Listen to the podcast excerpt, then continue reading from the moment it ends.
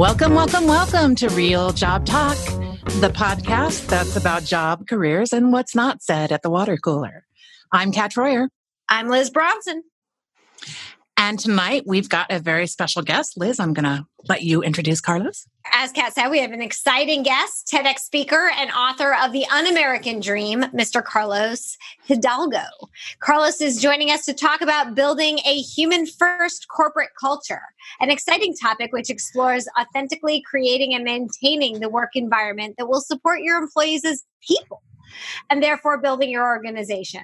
Carlos, please tell our audience a little bit about yourself and your unique and exciting journey. Yeah, well, first of all, thanks for having me. It's a pleasure to speak to both of you and to be on the podcast.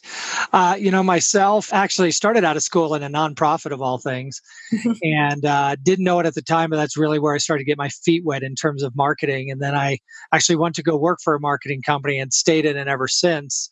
And then in two thousand five, I started, uh, co-founded a marketing agency. And that agency grew quite significantly from just two guys hanging out a shingle to, uh, I think when I left, we were at thirty-some employees, landing brand name clients.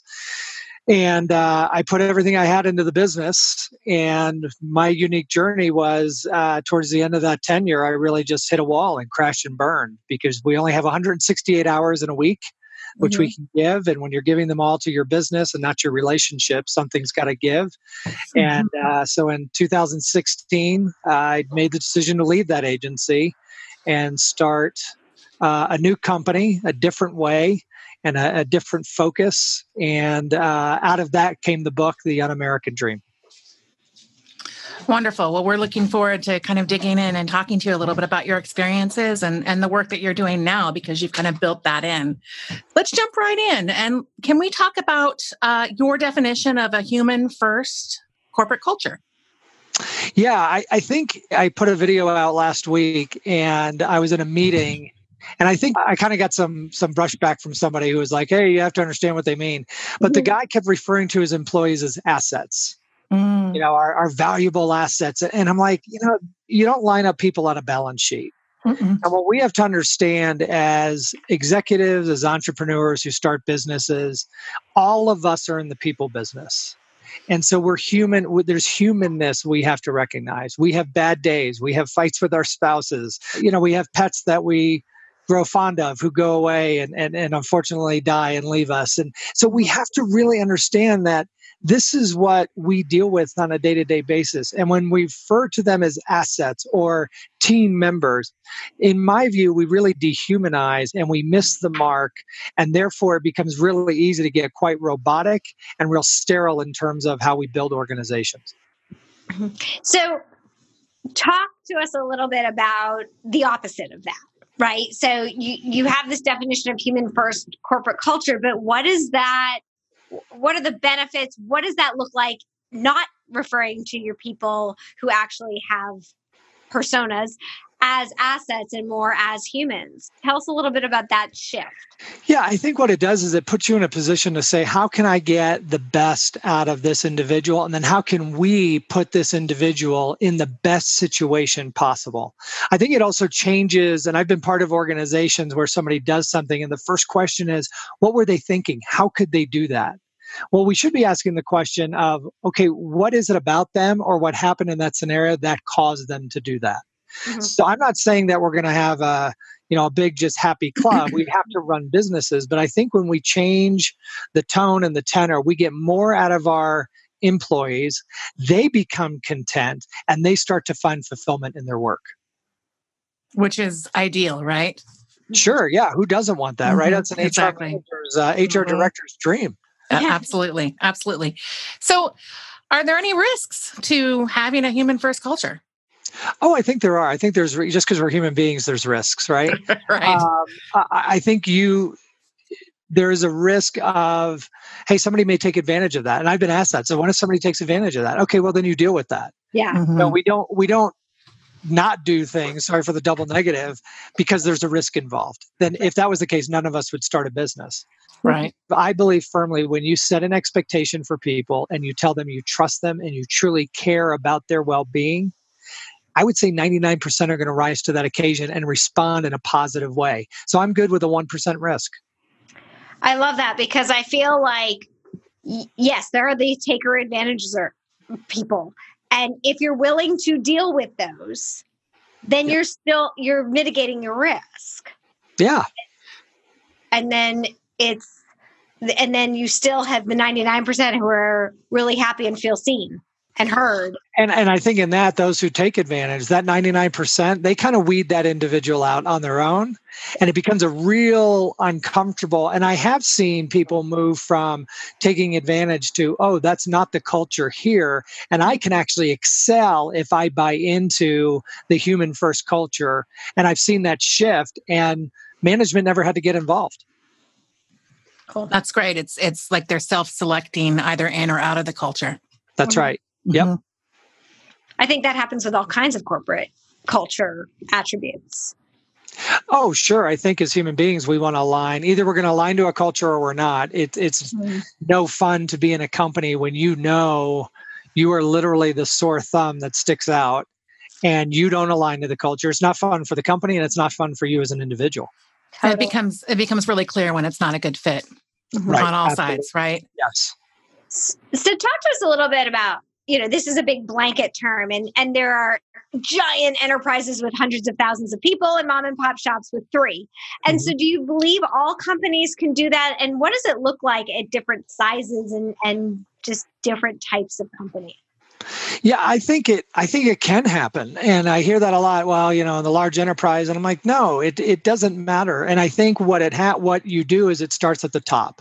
Mm-hmm. And so I think between, if if you took a Fortune fifty or a mom and pop, I think the real difference is the complexity and how far you go. So if I'm working for a company and there's four people, the C E O and I may have a relationship.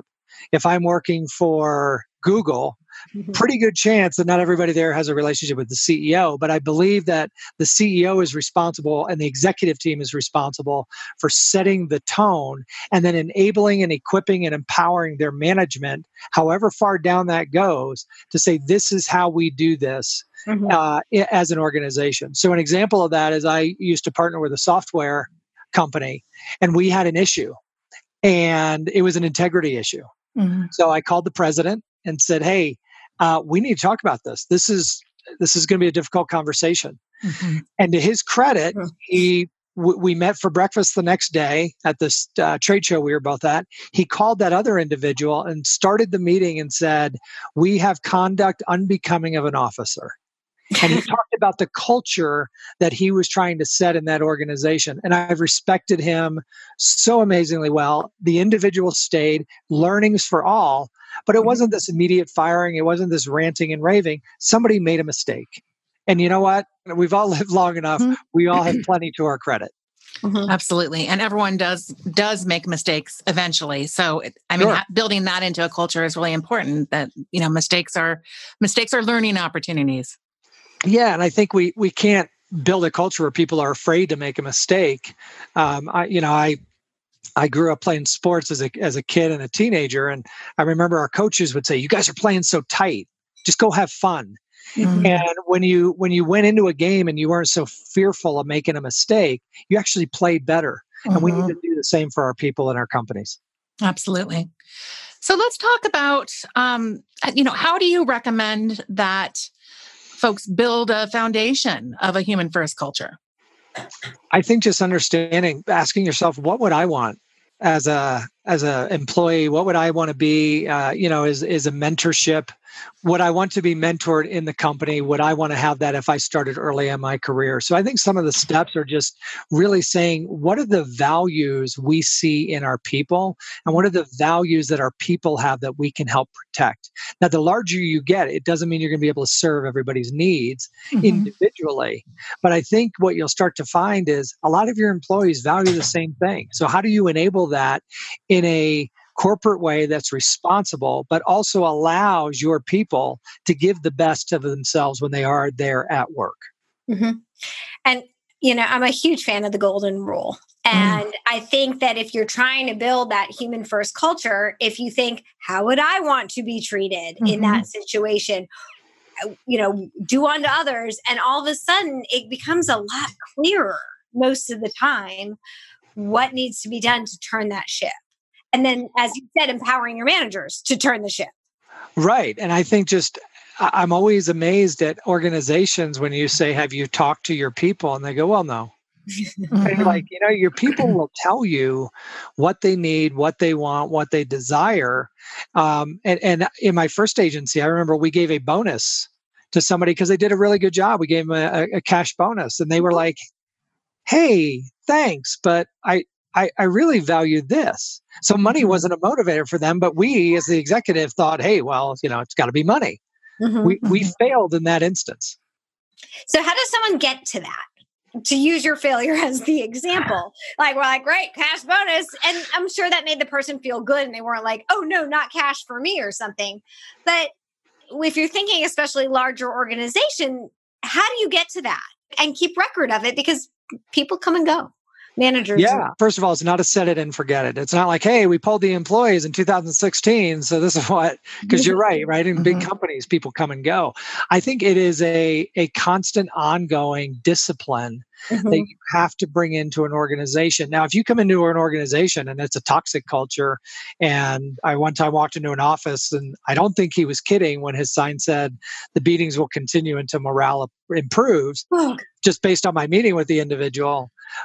You have to understand that culture change in an organization, depending on the size, can take up to three years. Yep. Oh, and yeah. so I think what you have to do is say, what are the milestones we are going to achieve mm-hmm. and where do we want to start? And I, I firmly believe the best place to start is go out and survey your people mm-hmm. and find out what they like, what they don't like, what they value, and what would make a good working condition for them.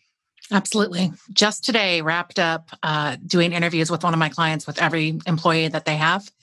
And, yeah. you know, ask them, what do you like most? What do you like least? If you were managing yourself, how would you manage yourself differently? And then I do an open-ended question asking them, you know, any other feedback that you're comfortable sending up.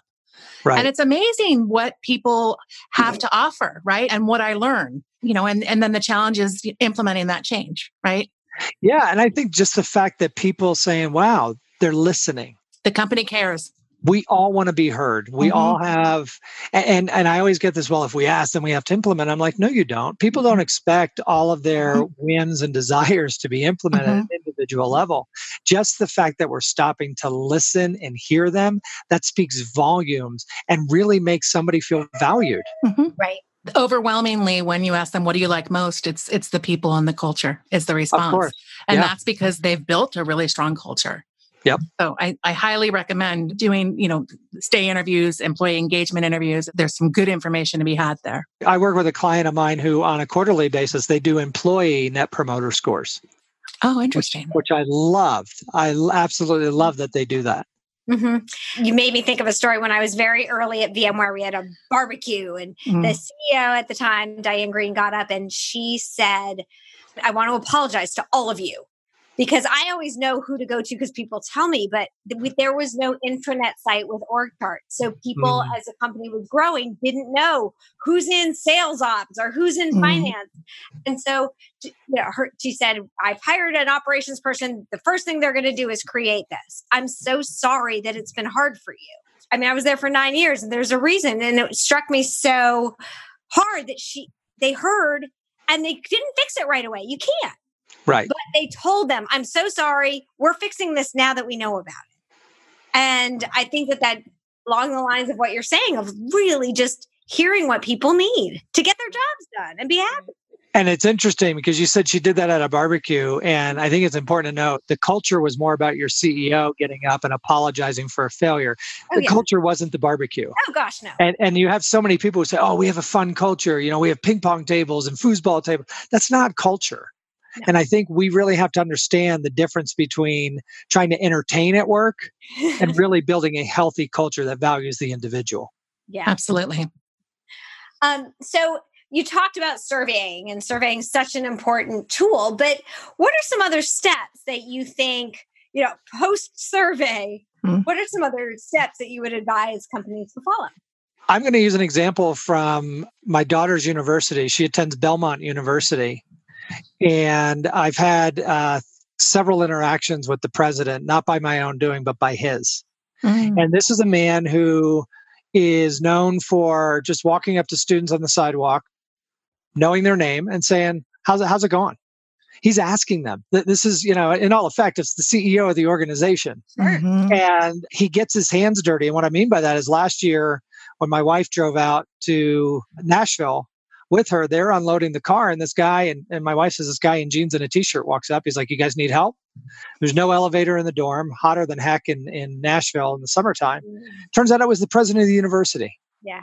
Nice. You know, he gets his hands dirty. He's not up in this ivory tower. So mm-hmm. as managers, there needs to be an understanding that sitting in an office, you know, just running meetings is not your job. Your number one priority is to serve the people that report to you. And that goes all the way to the top. And if you can start to serve them in the way that recognizes their individual contributions and recognizes their value just by talking to them. And I've encountered C E Os who I don't need to know anybody's name. How pompous is that? That's horrible. That must show up in the company culture too. Well, sure it does. I mean, it's interesting. And, um, you know, I live in Colorado, so we have to fly United Airlines a lot. You talk to the employees and the switch of the C E Os, and you can see a difference in the employees versus when Smizik was there and, and you know, he he did a lot of things well. He led the merger and things, but people said he was not really interested in a people culture. Oscar has taken over, the former C E O of Alcoa, and you can just sense the difference. Look at Southwest employees. Mm. These people know they're cared about. And you know what? They pass that on to their passengers and their customers. That's so true. Absolutely. And they're, they're given the free range to, uh, to have fun. And I think that the passengers have fun, you know, as a result of it. Mm-hmm. They're empowered. And you know what? I'm sure there's been a few who've taken advantage of that. Right. And they're probably no longer with Southwest Airlines or went through intensive training. Right. Right. Agreed. So my guess is there's different approaches for different sizes of companies for building this human first culture. Yep. Maybe we could start with a small company. Maybe you could talk a little bit about the differences in the approach. Yeah, I think first, you know, b- being a small business uh, owner myself and uh, two times over now, I would just ask people like, what do you really desire? What do you want to get out of being here? Mm-hmm. Um, also giving them the freedom to say, hey, I understand nothing lasts forever. And so one of the things I always tried to communicate is if you want to move on, I don't want you to have to go through this cloak and dagger type of, oh, I got a appointment I have to go. And you're really going to an interview. I really want to help you grow in your career. And while I desire that to be here at the first agency I, I ran, that would be great. But if you really believe what's best for you and your family to be somewhere else, I want to help enable that. Mm-hmm. So there was a freedom and a recognition of just because you work here doesn't mean this is your world and your center of all things. Mm-hmm. I think what we can do in larger companies is managers can be equipped and enabled to have that and then say, hey, you know, what are you trying to get out of? So for instance, if somebody comes into your organization and you're part of a Fortune five hundred and they're two years in the marketplace, find out what their career aspirations are and then ask them, so in the context here, what do you think we can do? And then also bring some ideas to the table to them. Because again, you're now investing in them as an individual. And not only are you going to have a happier employee, not only are you recognizing that you, uh, or, or showing that you care about them, what a great retention tool. Mm-hmm. To say, we're going to help you grow your career. We're going to give you opportunity. We're going to give you challenges. And I've had bosses on both sides. And I'll tell you, I gravitated to the ones who let me get in just a little bit over my head, mm-hmm. but were there to help, not criticize, and were constantly encouraging me and asking me, so what do you see next? What do you see next? And then at the same time, allowing me to leave work at work. Mm-hmm. Which is harder, I think, sometimes in larger companies. Right. And I think a, an add-on question for that is when they first join, so why did you join us? It's a great question. Mm-hmm. The offer signs, you, were, were, you know, our interview hat is off. Why did you join us? And ultimately, I think you're going to hear, I thought I would have the opportunity to fill right. in the blank. And so then you learn all of a sudden the motivation between behind why the person is there right now. And so you can check in on that, but you can also, if you can't give that because you're a small company or because that opportunity isn't there, you can give them the skills they need and, and help them know when it's time to go. Well, you know, and it's interesting because one of the things that I learned through the process and um, of, of just running companies is when you even back up before there's an offer signed. Mm-hmm. And really, I can teach you a skill. I can't teach you a culture.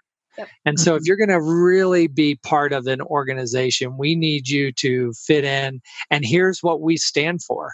I'm constantly amazed. I asked uh, a colleague not long ago, I said, so what are your corporate values? And she laughed. And she said, if you asked our six executives, you'd get six different answers.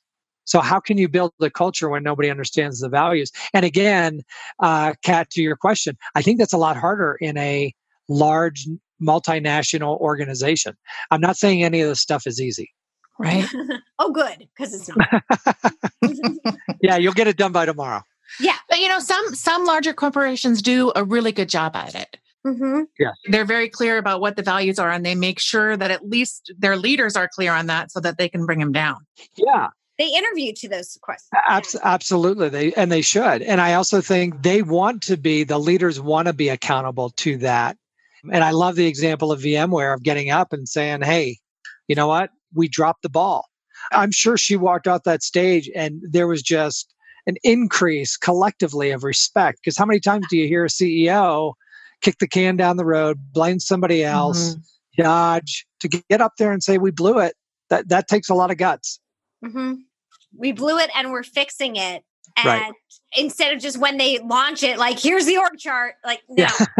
That's different. Yeah. Mm-hmm. And so someone's listening to this, right? And they're in an organization and maybe they're, you know, accountant number seventeen in a bigger organization and they want to influence change. What would you recommend doing, you know, especially for those who are not on the top of the org chart?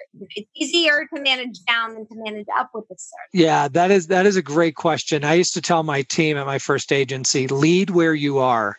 Mm-hmm. Mm-hmm. Because, you know, I think sometimes that's a cop out. Well, I don't I don't have any direct reports. I don't have anybody. You still have colleagues. Yeah. You still have to interact with people. You still have to interact with your manager. I remember one time I, I spoke with a manager and I said, I really need you to stop micromanaging me. If you want to get the best out of me, mm-hmm. you need to get off my back and let me do my work. I will be the first to call you. I said, but the control freak thing just isn't working for me. It wasn't an easy conversation to have, but I knew that if I hadn't done anything, I had to manage up. If I hadn't mentioned that, it would have come out sideways in a pretty ugly right. uh, display at some point in time. And to his credit, he was like, you know what? I, I didn't even realize I was doing it. So I think we have this idea sometimes as well. I'm just an individual contributor. I can't drive change. Some of the biggest changes that have happened in organizations started with individual contributors who didn't have big teams. And they just started to set the tone with their colleagues and then communicated up to their bosses. Mm-hmm. Yeah. Or they opened their mouth and pointed out a problem when others may have been afraid. Yeah. I mean, I remember I, I, one of the software companies I worked for, I ended up calling the C M O and he and I still touch base every, every so often.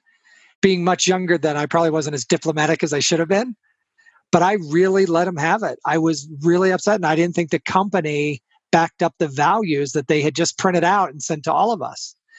And I actually said to him, I just threw those in the trash. Yeah, I, I was not a great employee. But to his credit, instead of being like, how dare you? Or, you know, do you know that I'm on the executive team? He sat and he listened. And he said, mm-hmm. you know what? You have some valid points. I don't know that I agree with all of them, which was fair. But thank you for calling. That's huge. So mm-hmm. he allowed and he opened the door for me to manage up. That's great. So, Carlos, you've built, you know, your career and have had uh, some stumbles, right? Which which has led yeah. you to where you are. So let's talk about the difference between your first career outlook and uh, human first culture. Yeah, I would say, I mean, I've always been a people person. Mm-hmm. I'm not surprised. I, I, I get that sense. uh, even when I was with the software companies, it was all about ascending upward.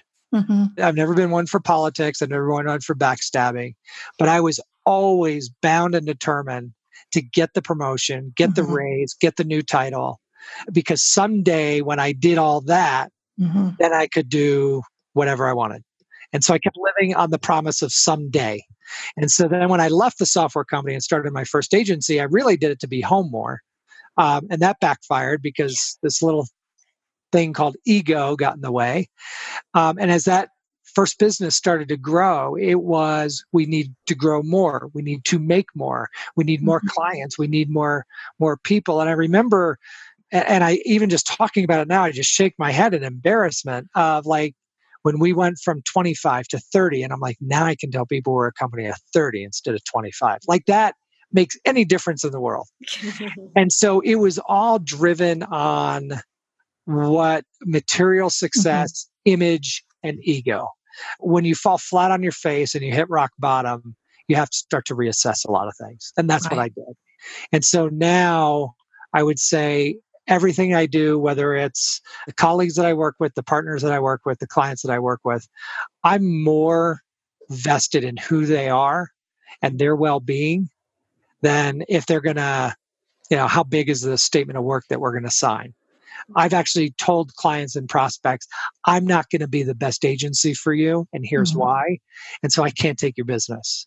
But I still want to engage. So if you need help, and I do, I have a, a former client, I haven't worked together in a year, and I still call the C M O just to see how she's doing mm-hmm. because I just really enjoyed working with her. Mm-hmm. And then secondly, we were a purpose-driven company. And so we wake up every morning with a purpose to help people. And whether that is helping our clients, helping our partners, mm-hmm. helping people, our vendors. And then we also give part of our profit away to help single moms and widows in Uganda. That's awesome. I think that, you know, one thing you talk about it being all ego, and, and I hear you on that. But I also believe that as you grow, the pressure gets higher. You know, you've all of a sudden you've got twenty-five, then thirty people that you need to keep busy or you're going to lose your shirt. And so as a company grows, that pressure can mount on the leader to make sure that they can keep all their people, you know, and I would think, and tell me what you think about this, but in a human centric organization, the pressure's bigger because you care. Yeah, you do care. And there's no doubt there's pressure to grow a business, to keep people so they can support what they need in their life and their families. Absolutely. But I still don't think it, you know, my, my wife and I, when we kind of came to our marriage, came to a, a breaking point when she said, I need you and your children, who at that point were all teenagers, they need you home. Mm-hmm. We need you. Mm-hmm. And my response, and again, talk about embarrassment, my response was, well, twenty-five people in Atlanta need me. Mm-hmm. And her response, I thought, was great. She said, well, what about the five that you had first?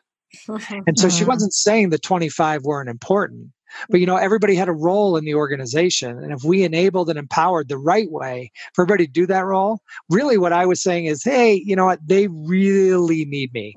And again, that was ego. So it doesn't, I agree with you that there's pressure, but I think we also have to couch that to say there, our businesses, our professions are not the center and should not be the center of our world. And I think once you make that shift, there's a different kind of support. And that goes back to the purpose-driven, right? Having, yeah. be, being very clear on why you're doing what you're doing mm-hmm. and then having those clear goals. So, I mean, congratulations yeah. to you for making that shift, because as you know, there's a pretty high percentage of people that are still in that drive, drive, drive to, yeah. you know, to make more money, to get the higher position. And, and so many of them are lacking in, you know, the personal satisfaction. Yeah, I mean, I know for me, the more we we attain, the more I achieve, the more recognition I got, the more unfulfilled. And y- you can ask my family, the more narcissistic I became in the process. Because again, we we're wired for meaningful relationship. We're not wired for work. Yeah, absolutely. So if I'm interviewing and I'm out there trying to figure out my next step, and I know that I want a company that values their people, what are some tips that you have for the interviewee to assess a culture? Because, you know, everyone in the interview world has their smiley, happy faces on. And yeah. so how do you feel like, what questions could people ask to assess and figure out, is this a place that's actually going to value me as a human? Um, I would first ask, how many emails do does the typical employee receive after six p.m.? And what is the expectation when they receive them? I once interviewed with uh, somebody, he said, oh, we don't, you know, we don't do that to our folks. And then I started to work with them, and I'd open up my email box the next morning and it was nine p.m., ten p.m., eight thirty. And I'm like, are you kidding me? Like, this is all you do. right? You guys are tied to this. So I would ask that.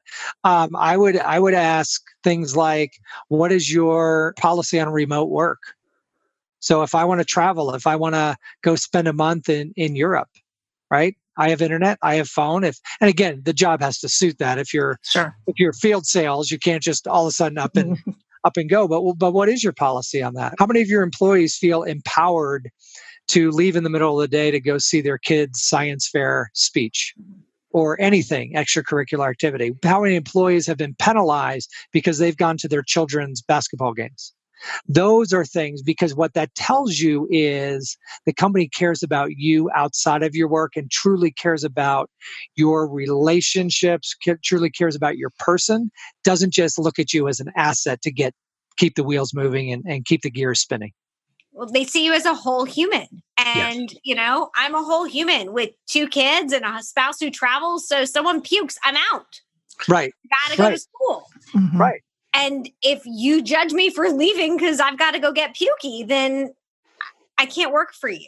You know, I had a situation one time in, in a company where it was a Friday afternoon. I had gotten everything done. It was two thirty.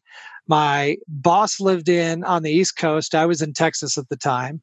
Mm-hmm. I thought, you know what? I'm going to go home. I'm going to run through the sprinkler with my kids. And, and he happened to call me on the way home. He said, "Where are you?" I said, "I'm on my way home." I said, "Been a good week." And he literally was like, "Get your butt back to the office. Mm. You didn't call. You didn't ask." And I'm like, really? I've worked for you now for almost two years. I've never dropped the ball. And you, you're blowing a gasket here? Yeah, that was the first point where I'm kind of like, ah, I think, you know, I'm not far from getting out of here. Mm-hmm. Yeah. And by the way, if you're an exempt employee and not paid hourly, your hours don't really need to add up in the same way. Yeah, it's Parkinson's law, right? If I give myself sixty hours to get something done, I'll take sixty hours. Mm-hmm. If I give myself twenty-five, I'll get it done in twenty-five. Right. I, when I was recruiting, I always wanted to talk, you know, to, to engage with the people that knew how to work smart as opposed to only yeah. working hard. Uh, yeah, because we reach a law of diminishing returns. And I, mm-hmm. I, I read a study when I was writing and, and uh, doing all the research. And I can't remember, but I want to say it's around a forty-two to forty-six hour mark. And the author of the, the report actually said, you actually start working dumber, not smarter. And she's right. Mm-hmm. Yeah, yeah, there's things like making sure you get enough sleep. It's uh, oh. it's crucial, right? It's crucial. And and we're in this culture where, you know, there's the glorification of busyness. And it's all, you know, people come into work, you know, I, I've worked in cultures where people come in and it's like a badge of honor that they only got three hours of sleep. Yeah. Yeah. You know, I, that part of the switch I made, I get about eight to nine hours a night.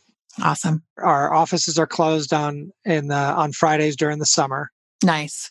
And that's not, hey, we're closed so we can catch up on email. I don't open my laptop. Nice. And I get more done in the time allotted. I get more done in how I structure my day. I don't work past ever. Well, I shouldn't say ever. If I do, it is a rare occasion, past six o'clock at night, and I don't start work before eight in the morning. Yeah.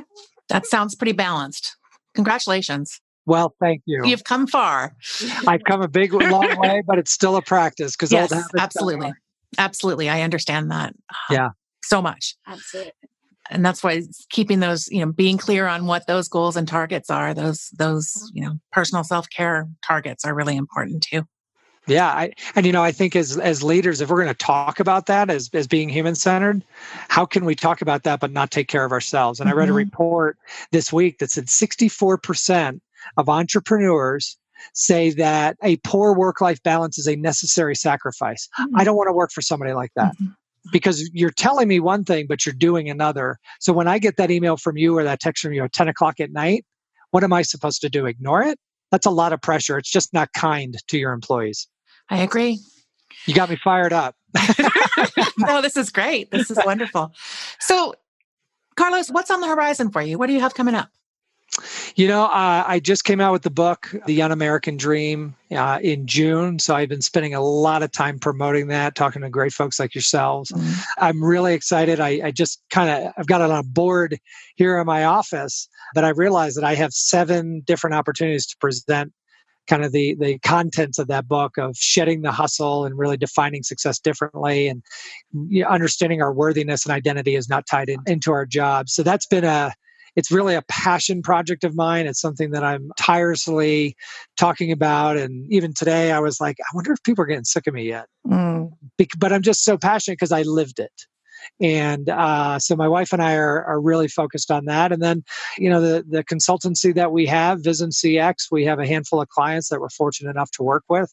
And so we engage there. And then when I'm not doing either of those, I spend a lot of time in the outdoors here in Colorado, spend time with my family. And I've got one left at home who graduates, mm. starts his senior year in a week.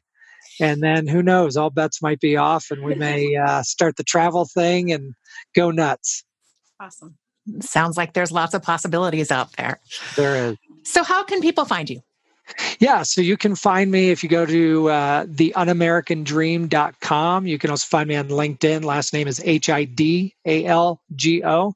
First name's Carlos. And then you can find me on Twitter at, at C A Hidalgo. And I am very conversational on Twitter. So um, don't be afraid to send a tweet out to me. I will definitely respond. Fabulous. Fabulous. Huh. Well, it has been such a pleasure to talk to you tonight, Carlos. We we really, this is, um, so much of your philosophy is aligned with Liz and my philosophy. And uh, there really is more out there than just our jobs. Mm-hmm. Oh, there is so much more out there. And again, when we think about what we're wired for as human beings, mm-hmm. when we spend fifty percent plus or sixty-five, seventy, eighty hours at work, we're, we're missing our calling just as human beings. So I so appreciate the opportunity to talk with you both. Well, wonderful. Let's uh, look forward to staying in touch. Absolutely. This is Real Job Talk, a podcast about jobs, careers, and what's not said at the water cooler. Our website with all Real Job Talk related information is real job talk dot com. We'd love to hear from you. Please send us your questions, topics you'd like to talk about, and Real Job Talk stories. And you may find them featured on a future episode. Use the website or email us at real job talk at gmail dot com. You can follow us on Twitter at Real Job Talk. And on Instagram and Facebook at Real Job Talk Show. My name is Kat Troyer. You can find me on Twitter at Daily Kat, and on LinkedIn, you can find me via Kathleen Nelson Troyer. And I'm Liz Bronson. On Twitter, I'm at Liz B. Consult. And on LinkedIn, I'm Liz Bronson. Real Job Talk is a Tech Reckoning production. Our producer is John Mark Troyer. Our graphic artists are Lexi and Zachary Bronson. And we're here by the water cooler waiting to talk with you.